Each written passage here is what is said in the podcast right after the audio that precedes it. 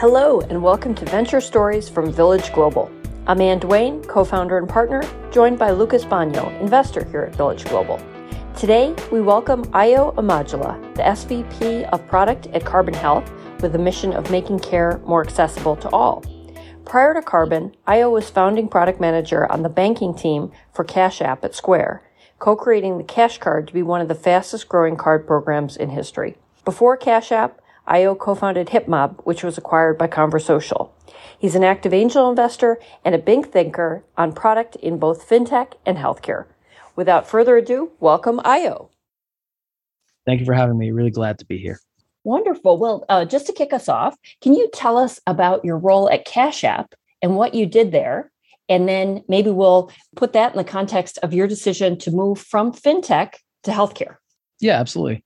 So I was at Cash App for almost six years, and while I was there, uh, I worked on a variety of things. I was actually uh, hired to build Cash App's API strategy, um, which I don't know if you, you all remember uh, Snap Cash, like Snapchat's like money transfer thing.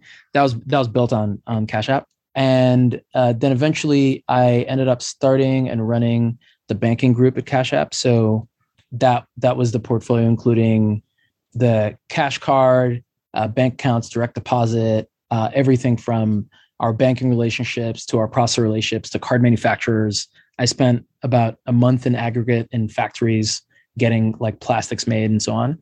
And I left in late 2019. And then, right at the start of the pandemic, uh, I was lucky enough to join Carbon Health um, to run the product team, uh, which at the time was me, um, or at the time was Eren, the CEO, who who you know said, "Hey, you're our product manager now." It was a little bit before I think the world really understood what the pandemic was going to be, and I, I, don't even think we did actually. And then, man, it fe- that feels like so long ago now.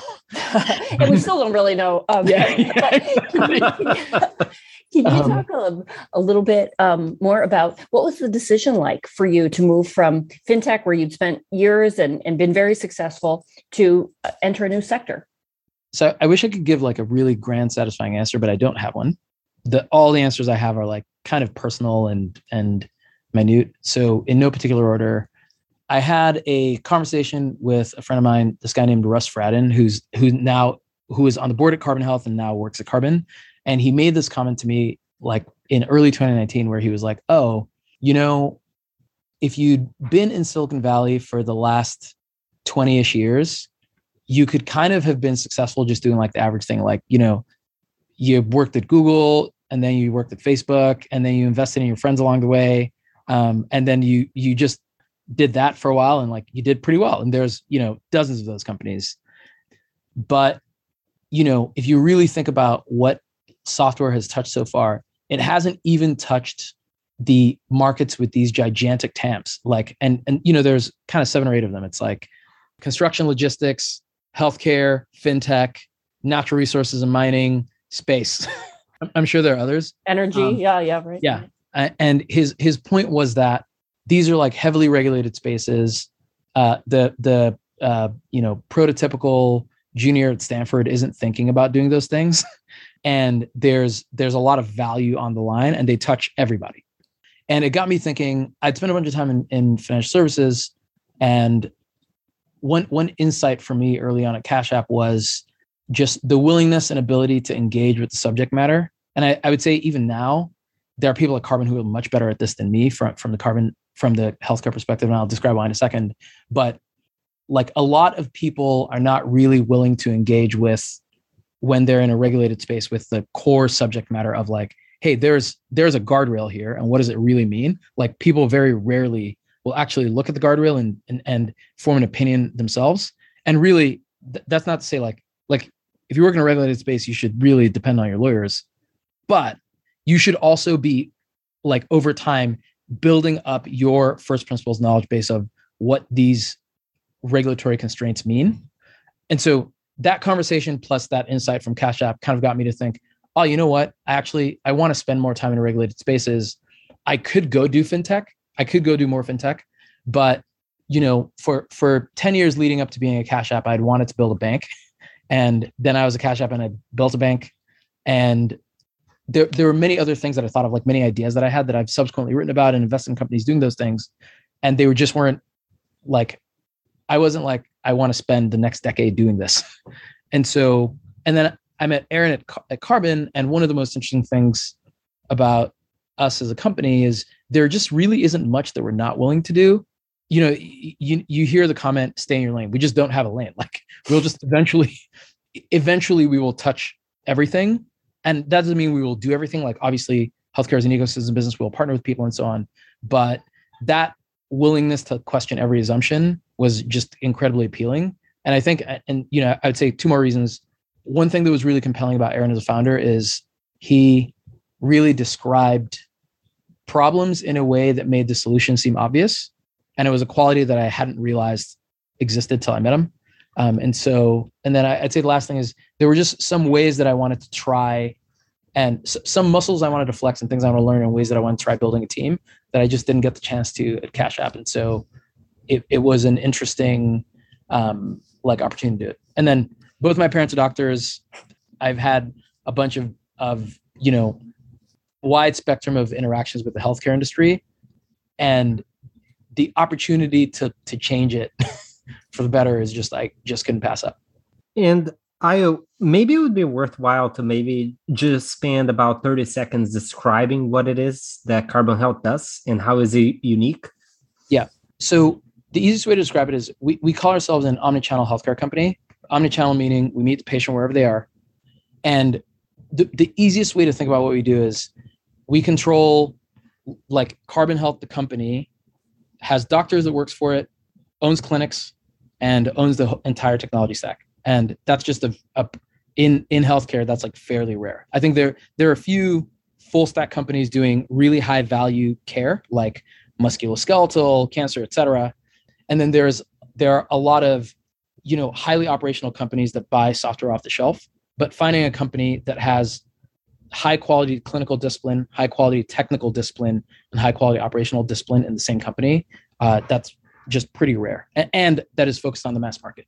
Right. So, so maybe let me just let me maybe paint the picture. So, five years from now, we'll have a thousand clinics in every state. We'll have a thousand clinics. We'll be in all fifty states, and you will be able to walk into a clinic in Oklahoma, or two days later, walk into a clinic in in Albany, and the system will know about you. Will have context on all the care you've received and be able to like treat you the same. And we'll, we'll give you the same high quality of care regardless of of where in the system you are. And can i ask a clarifying question on that? Are you a yeah. new interface layer on top of the healthcare infrastructure that exists today or is it replacing some elements? It's replacing a lot of elements. Uh, like i'll put it this way. Like we have i think now 100 carbon clinics that are like carbon and the employees work for us the technology that they use to to chart your case, we built it ourselves. Uh, the technology that sends the claims to the to the insurer, we built it ourselves. The physical design of the clinic are ours. The doctors work for Carbon. That's amazing. And I something we've discussed privately in the past that sort of actually sparked this conversation that we're that we're having today is that healthcare today seems in some ways like fintech five years ago, which is something yeah. I've, I've heard you say why do you what, what do you mean by that? And, and what analogies can you draw based on your experience? Yeah. So so i think the first thing i'll say about that is you know everyone's the hero in their own story. So like and i'm no different from anybody else. So obviously i'm viewing this stuff through a certain lens.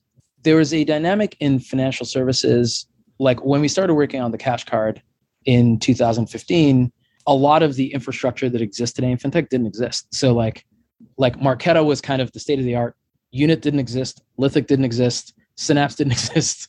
Alloy, I think, was barely getting started. Persona didn't exist. Like all these things were just that you would use to build a modern bank didn't exist. So a lot of them we like cobbled together or built from scratch.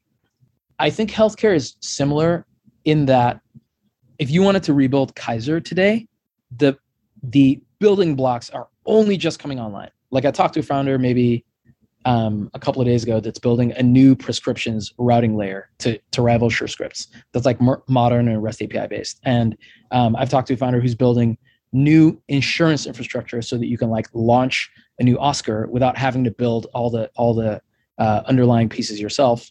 Um, the, the, to me, the similarities are, and this is the thing that I really understand. So like, I don't have a clinical background, so there's just clinical stuff that I don't get. That's just true. But the technical infrastructure required to operate a business, like a lot of the building blocks are just starting to come online now. And that's that's what I think is interesting. And I think there's there's also a there are like new things. There's like, you know, I'm gonna use such a gross analogy, but if you think of you, think of like fintech as as sort of new technology doing the same actions in in financial services. So that's like, you know, there are there are credit cards and JP Morgan has them and Chime has them. And there are, you know, bank accounts and JP Morgan has them and Chime has them. And then there's like a whole new set of technologies in crypto that are um, new ways to do old things and then new ways to do some new things. And I think one analog that I've that the analog in my mind in healthcare is like one is there are these new tools around like personalized medicine. So this this would be concepts like sensor driven care. You can now slap a continuous blood glucose monitor on your body and it will like track your blood glucose continuously. You and and those companies are building things to do to um, are building similar technologies for new analytes. So like ketones, stress, like hormone levels, et cetera, et cetera, that can fundamentally change the kind the way that a provider can like understand what's happening with a patient and change decisions they can make for that patient for the better so for me at least a lot of the similarities come from this new infrastructure layer is just coming online and founders are ambitious enough to tackle it. And then these new technologies that can also change the way we deliver care. Question for the product manager in you. You're making probably build versus buy decisions all the time and in a rapidly evolving ecosystem. How do you think about that? Oh yeah. I, I, think that there are two lenses. One is is it strategic for us? And if it is then we have to own it. And then is if it's not strategic for us then the build versus buy question is does something exist that actually solves the problem the way that we want it to be solved and if yes we're totally willing to buy it and if not then we probably have to build it yeah good good answer you talked before about regulation being a factor in fintech. How have you seen regulation in fintech or in, in healthcare? Sorry. So I think a lot of the times the regulation itself isn't the thing, isn't the, the problem or the stumbling block. The real stumbling block is the practitioners and, and operators' perspective on the regulation or their perception of the regulation. So a lot of times the roadblocks we hit aren't that like we read some law and the law said we couldn't do X um, a lot of the times it's somebody had been doing something a certain way in their old like previously in their career and they they kind of have a belief like their the path of least resistance for them is to just continue to do it that way continue to do it that way. So i'll give like a really like really simple example that you know may, maybe you'll get it maybe you won't but it like will illustrate the point. When you go visit like the way healthcare is regulated in the united states is at the state level. So if you go do a virtual visit with a provider it's like really really if you think about it so like backwards if you go do a virtual visit like a video visit with a doctor in the us they have to be licensed in the state um, that you are in and in the in clinic context you never have to worry about that right or you rarely have to worry about that because the provider has to be in order for the, for the healthcare company to not take on liability, that provider has to be in, like, like licensed in the state. Um, one process that lives on from the in-person context is when you walk into a clinic, they say, "Hey, give me your ID and your insurance card," and then they take your ID and insurance card and they take copies of it and they give it back to you. Right now, in the video context, how do you verify what state the patient is in? Right, and so the default answer of a lot of operators would be like, "Hey, show me your ID." Right, Another answer would be, hey, let's just check this person's IP address. A third answer might be, let's check their geo. And a fourth answer might be, let's if if they've previously had a visit with us, let's just see them. And then now now it's just liability question. And so we we like early on at Carbon, we had this argument about this ID thing because just a few like the, the default discussion was, hey, let's just use the flow that we know that works in the clinic. And then as we've sort of dug deeper, it's kind of like, we don't actually need that. And on on the margin, it probably doesn't matter, right? But for us, who where we care about experience, forcing a person to take their wallet out, take their ID, snap it, line up the phone, it's just like, why? and so much of the sort of innovation and friction reduction that we did at Cash App was just around these like these points of if you go the path the path of least resistance for us is not actually the best experience for the customer and in healthcare i'm, I'm just you know I, have given you that example but there's you know at carbon literally hundreds of things like that where we're where we just have to pause question pull back and then sort of figure out if we can do something original. And i if healthcare five years from now doesn't end up being as successful as fintech has been over the last couple years what do you think could have gone wrong? Oh good question. It i think it depends on what you mean by success. So one of our clinicians makes this comment uh, he says in like 100% of people will be consumers of healthcare in their lifetimes. And so if by successful what you mean is digital health doesn't start to consume a larger portion of care and market share versus versus incumbents the reason i think that might happen honestly is like i think it can it can only be regulation or under execution. Because if you if you look at a lot of the companies that i would say are, are leading in digital health like color carbon health Ro et cetera um, on the straight direct to consumer side i don't know if you could like you can make arguments about their mission and their business. I don't think you could really argue about their their uh, competence and execution quality.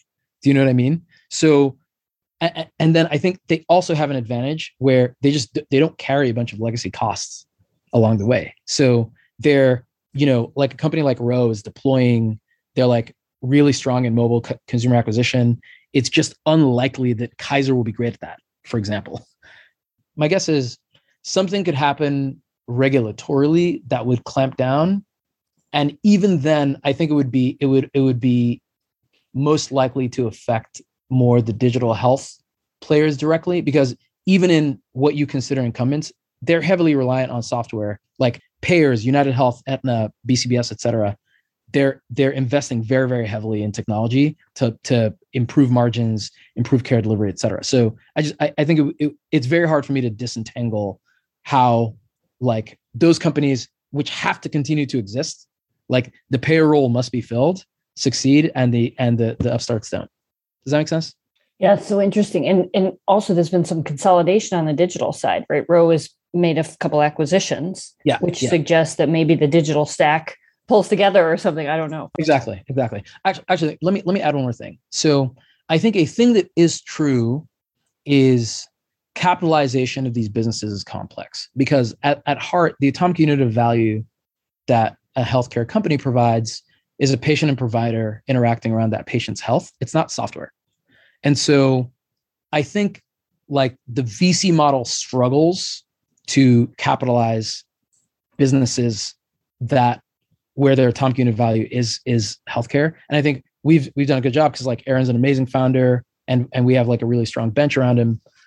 But you know, a lot of the times I, I look at startups that are looking at care delivery, and the thing that I think is you you just literally are scaling humans' time. and it's not as though like none of the innovations that you look at around care unlock more human, more people becoming doctors every year. like that number is still just like growing at a certain rate, it's not going to inflect. And so I think there's also some risk there if if some of these new models um, around personalization and sensor driven care don't pan out. Like I, I, should be just transparent that I think that will, you know, it might be it might be a ten year thing instead of a five year thing, for example. Right. Well, it's interesting. A lot of software businesses do not have a third party payer in the loop either. Yeah, exactly. Right? And that's yeah. So it's extra complexity to I guess prove the value of the time. But yeah. uh, switching topics a bit, you've talked before about your approach to hiring and how your secret to hiring is hiring former founders. Can you tell us more about that? Yeah, sure. I would say it's it's so so when I mentioned earlier about like when I left Cash App, uh, this was one of the things that I really was interested in trying because I went through the cycle where um, I came out of YC, I had a lot of friends whose their their companies had ended. Either they'd sold it or they'd they'd wound it down, and then they were missionless. So they were just wandering around, like trying to figure out what to do next. And um, I I watched a couple of them like bounce against these big companies. Like they'd go to you know Amazon and go to Facebook, and they have a grab bag of skills that that unless you're thoughtful about it, you don't know how to apply. And and if they have any kind of non-traditional background. They're not like Stanford, Harvard, whatever. Even getting successfully through recruiting screens is challenging. And so to me, I was like, some and and actually, here's what's funny. Some of these people have gone on to like start companies that are incredibly successful now since. And it it it just was crazy to me that companies haven't figured out how to how to harness this kind of talent. And so I don't think it's specifically about hiring founders, even though that's one manifestation. I think it's about figuring out how to hire and retain talent that the average company doesn't really know how to cater to. And so founders are founders are a good one because they're obvious and Silicon Valley likes them. But I think the same is true of like parents who've been out of the workforce for a while, who yep. because a, a lot of the times you find that there are these really, really talented, really, really driven people who they're out of the workforce for a reason that has nothing to do with their performance or execution quality. And you have to create environments where they can thrive. And so can we dig into that? So what questions might you ask in an interview and or what conditions as you were saying um, in the environment do you create for them? Yeah. So so well i'll focus on the founder thing and then i'll focus on like you know moms who've not a workforce for a second. So for founders and, and this is actually my general interview process but for founders it like works really really well. Usually there are public artifacts of their work that you can try. So like i can literally like play with their apps and be like hey how did you decide this? Right and so you don't need to you you removed the question from the table of do they know how to perspective and are they kind? And the introspection is for it's basically trying to ensure that they can learn fast. And then the are they kind is for you, just like I have a real hard time with people who are not nice, for lack of a better word. Like I, I struggle with assholes. And Uh-oh, I think Lucas, we're in trouble. and I think if you want to build an organization where people can take risk, they have to know that they're not going to get shot at when things don't work out. So the, the, like really those are the the the sort of parameters. And then I think I, I think Cash has now done this, but this is a thing that I was um, really interested in is building, and I think particularly in the pandemic, this is interesting, and we're we're we're investigating this now at Carbon, but building programs that allow parents who've been out of the workforce primarily moms, for a few years land back in a job and like and it's not the same as I was at this company on Friday and then I left and I started at Carbon on Monday. There's you have to create like something different for them. And so for that, I don't actually yet know what the answer is.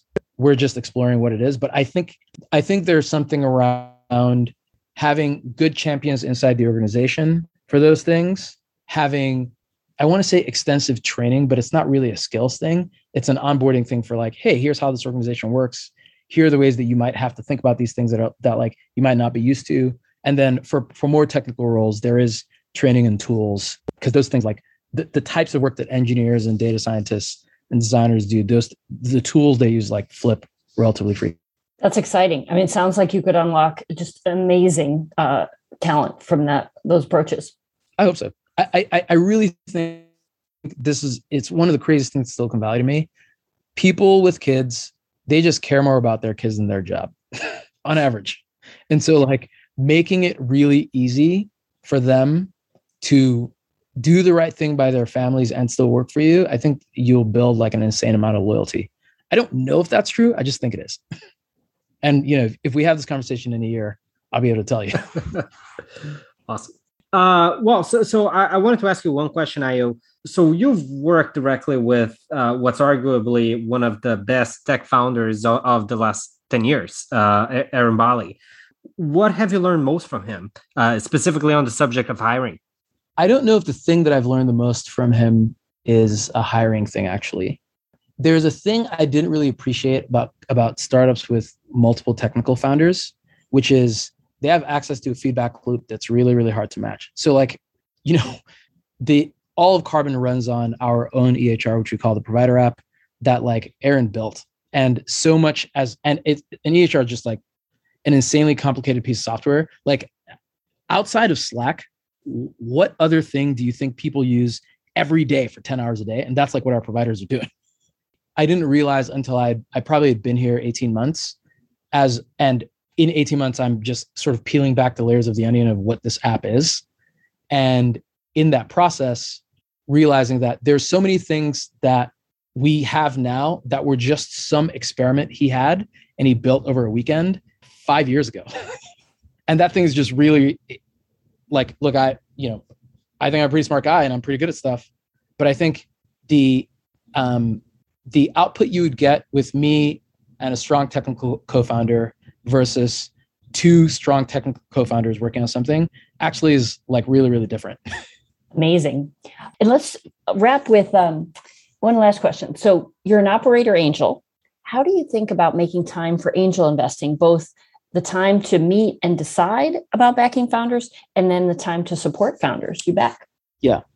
So I, I think two things. Like one is just recognizing that in practice i'm not really a capital provider. So like for the most part whether or not i wrote an angel a check would make a difference uh, wrote a company check would make a difference to like whether they were successful or not actually. Just because they're not like i'm not the anchor i'm not the round lead do you know what i mean? Like my, my check size isn't large enough for, for that to be true. And so i try to be like pretty low maintenance. And so that's like one. Two i think what a company needs from you just changes depending on the stage and like depending on what the company's going through. So for a lot of stuff that I do in fintech, I'll use fintech and everything else as like two examples. All, a lot of stuff I do in fintech, I'm useful because I've thought about these problems before, often longer than the founder has, and so I can like help them see around corners, and my network will be useful to them. And sometimes when when necessary, we get like really technical, and I'll look at a database table and, and tell them how to think about certain things for a lot of other stuff I, I do, like I've invested in a couple of space companies. I actually just don't know anything about space. So for me, they're bringing me along for the ride, and like I'm I'm there to learn.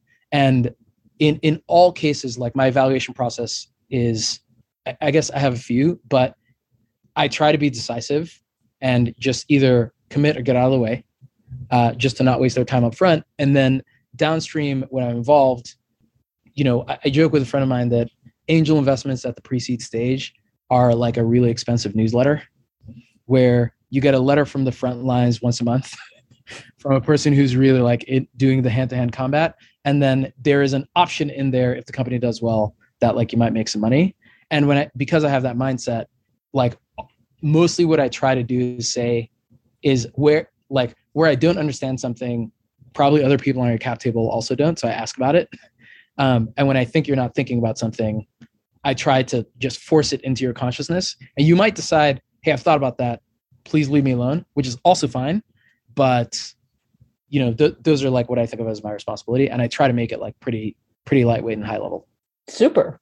Uh, well, Ayo, thank you so much for making time today and uh, sharing your wisdom and, and growth ideas with um, with our audience. And we really look forward to staying in touch and tracking your progress. I appreciate it. Uh, thank you for having me on. Thanks for listening. Check us out at villageglobal.vc, where you can find links and other information about today's episode.